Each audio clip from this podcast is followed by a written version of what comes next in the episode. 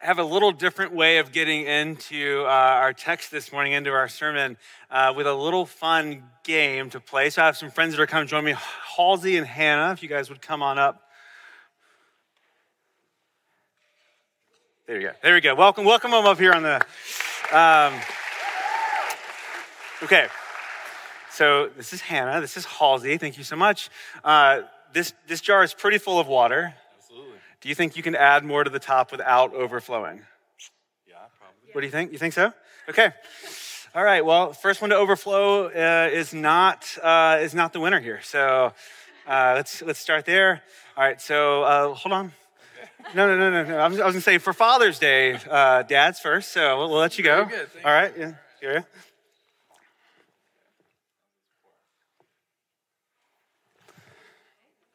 Wow, you that was that was that was very gutsy. That's very gutsy. Hannah, Hannah, go ahead. I'm just gonna let you two play. I was gonna play, but I think just you two.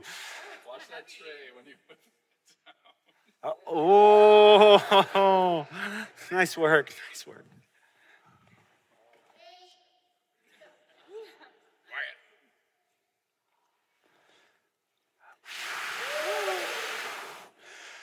a little gutsy, a little gutsy there, Halsey.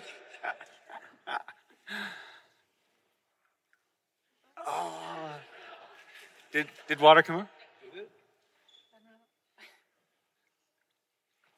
Ah. I think there's like a, is, there, is it draining out somewhere? I'm just kidding. I'm kidding. Go ahead. Go ahead.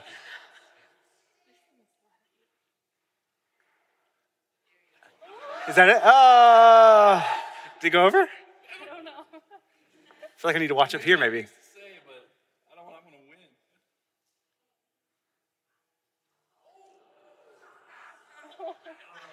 I feel like I don't want to move on the stage. Hannah, good luck. Oh gosh.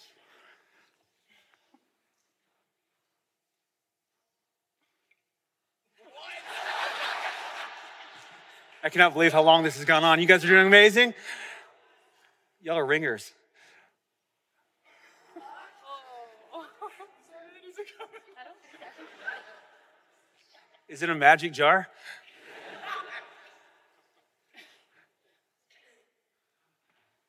Oh, there you go. There you go. Good job. Hannah, great job. Halsey, good work. Thank you very much. Give them a round of applause. Thank you for helping.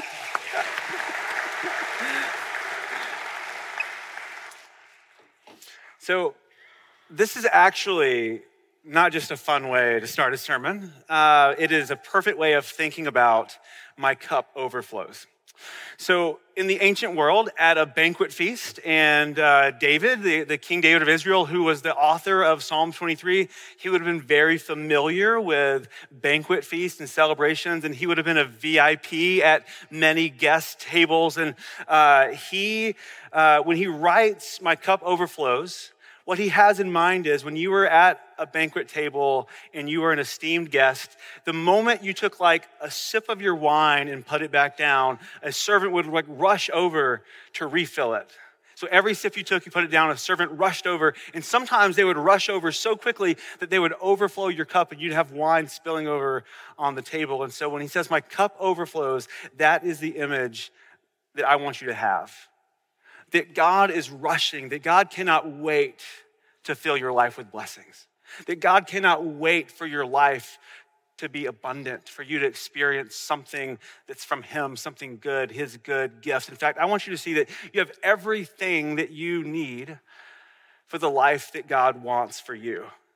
We've been looking at Psalm 23. This is our 10th week in Psalm 23. You can see behind me the ways all the phrases have built upon each other. And, and just a few weeks ago, we made a shift where we have been talking about shepherd and sheep. And we made a shift to talk about a banquet table and a gracious host. And so, where you see you prepare a table before me, we made a shift to talking about a banquet feast. And when you showed up at a banquet feast, after a day of traveling in the hot, dusty Palestinian world, a cup, a full cup, was both a blessing and it was a necessity. And so, what we see is that when we come to God's table, He provides everything we need. He provides to overflow. He provides every single thing that you and I need. The question for us is this Are we living from the overflow of God's, li- God's blessings in our lives? Are we living from the overflow of God's abundance in our cups? Or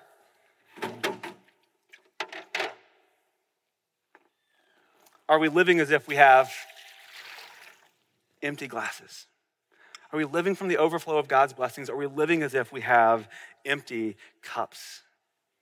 Now, I don't know about you, but one of my pet peeves in life is if I'm sitting at a restaurant and I've been sitting there and my cup's empty, out of water or tea or Arnold Palmer or whatever, and just sitting there and I'm trying to eat, but I'm thirsty and I feel like I really want to keep eating, but I can't because I can't drink anything.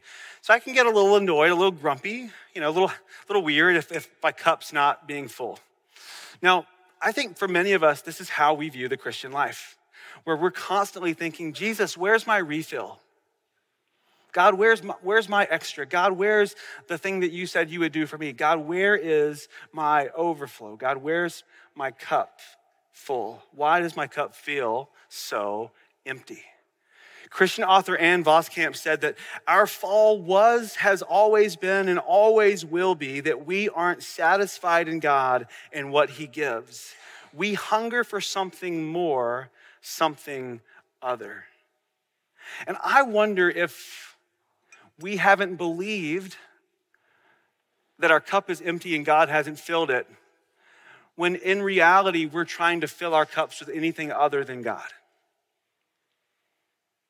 And I wonder if some of us are looking at an empty cup and going, Jesus, where's my refill? God, where's mine? God, what have you done for me lately? When what we've really done is we've poured out what God has given us and we're trying to fill our cups with things that ultimately don't satisfy us, things that evaporate, things that prove to be meaningless and not substantial and don't fill us up.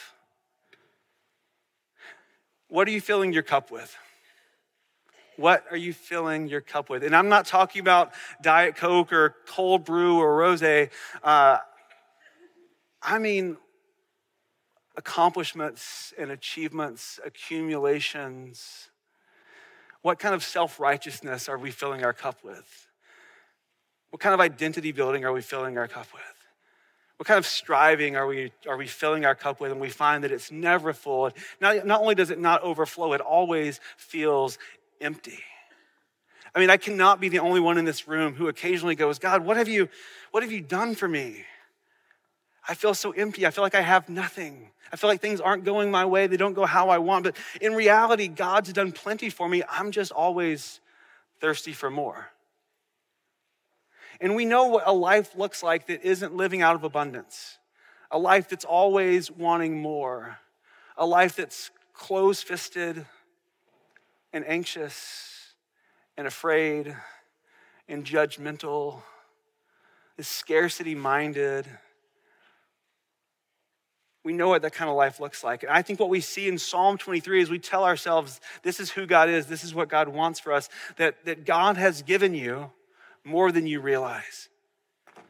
God has given you more than you realize, that God desires to fill you up and to overflow your life with the love of Jesus. He has poured out the life of Jesus to fill you up. This is what Jesus says. Whoever drinks the water that I give them will never thirst.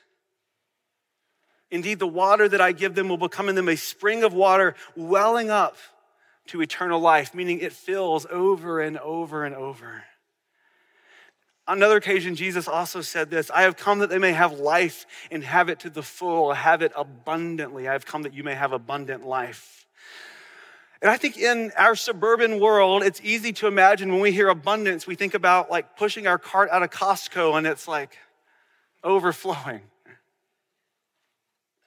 But in the Bible, when you see abundance, when you see overflow, what God desires for us is that we experience the increasing blessings of having Christ in our life the increasing blessings of having Jesus present, having our Savior with us, whatever we're going through. That when the gospel is at the center of our lives, we don't focus so much on what we don't have, But when the gospel is at the center of our stories, when we live from the good news of God's sacrificial love for us in Jesus Christ, we'll be so full of what God has done for us that we aren't walking around looking to fill our cups with things that don't satisfy.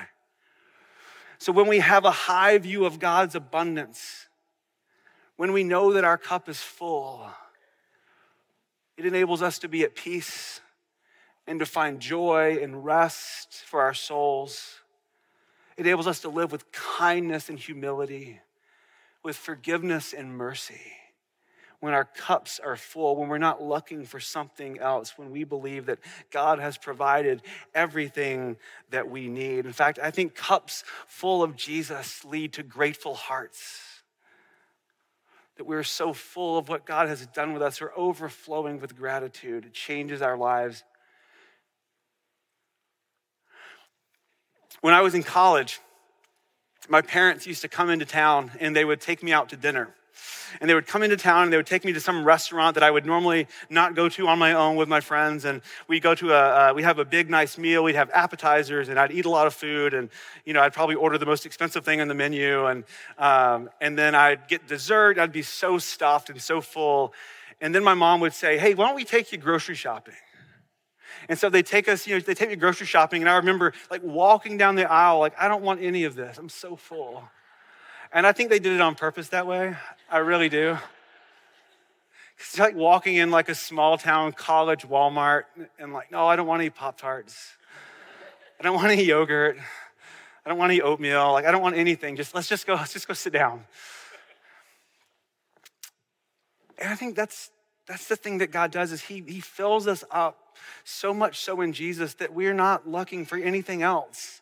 That we know that we need nothing else, that our hearts and our souls aren't restlessly wandering and wondering where, where our next refill is going to come from, because God has already done something for us in Jesus that fills our cups completely. Author Philip Keller says this No matter what storms I face, his very life and strength and vitality is poured into mine. It overflows so that the cup of my life runs over with His life. God's abundance does not mean that life will always go your way. It does not mean that life will always turn out how we expect or will always get what we want. It does not mean that life will always be easy. But it does mean that God is providing for us and He will sustain us whatever we're going through. We may not even see it till we get on the other side of it, but that God is sustaining us. Because when I look back on every trial in my life, not one of them has been the end of me. And if you're sitting here today, that's true of you as well. Right? God isn't done with your story. His abundance continues to overflow into your life and the world. Here's how some of the earliest Christians talked about the abundance of Christ. In 1 Thessalonians, it says, Rejoice always, pray continually, give thanks in all circumstances, for this is God's will for you in Christ Jesus. This is because of what God has done for you, what He wants for your life in Jesus.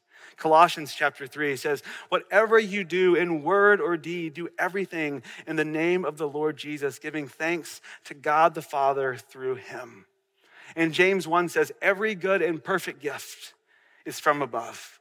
He is an abundant giving God, coming down from the Father of heavenly lights, who does not change like shifting shadows. He is the same yesterday, today, and tomorrow. He is the God who overflows your cup every single day. Guys, we cannot drain God's cup. His grace never runs out. We cannot drain his cup. It continually pours, it continually comes. And the beautiful thing is, He pours to overflow, and it is not wasted. The overflow of your life is what others see. The overflow of your life is what they see. That people see what's inside of you is what comes out of you. You know, it makes me think of uh, the thousands of times in my life that I've found myself really late at night or really early in the morning sitting at a, a quaint little diner called Waffle House. Um, and if you've never been to a Waffle House, it is a, it is a very gritty uh, roadside diner. And um, for reasons that I cannot explain now, I have found myself so many times at two, three, four in the morning in a Waffle House. And um, what happens is sometimes you're there and you're like the only customer. And the moment that you take a sip out of your piping hot coffee, you set it down and the server is there to like refill it. And every once in a while, they will refill it so much so that it flows over onto your hand or your food uh, or the table or your clothes. And, and I think about they're pouring to overflow uh, haphazardly, it's not on purpose. But in the ancient world, when the host overflowed your cup, it wasn't haphazard, it was on purpose. Because an overflowing cup was an indicator of how good the host was, of how good of a, of a provider he was. And so the overflow of God's blessings in your life are what other people see, that they might know that God is indeed good, that it might help them see the story of who the great host, the great Father is, and what he does in our lives. And those who are close to me, they know when I'm living with a full cup. They know when I'm living out of abundance because I can be patient and gracious and kind and joyful. And they know when I'm living out of an empty cup. When I'm quick tempered and I'm rude and I'm arrogant, they know it. The difference it makes in our lives, the overflow of when we live with a full cup or when our lives are full of ourselves and anything but Jesus. It's amazing the difference that it makes.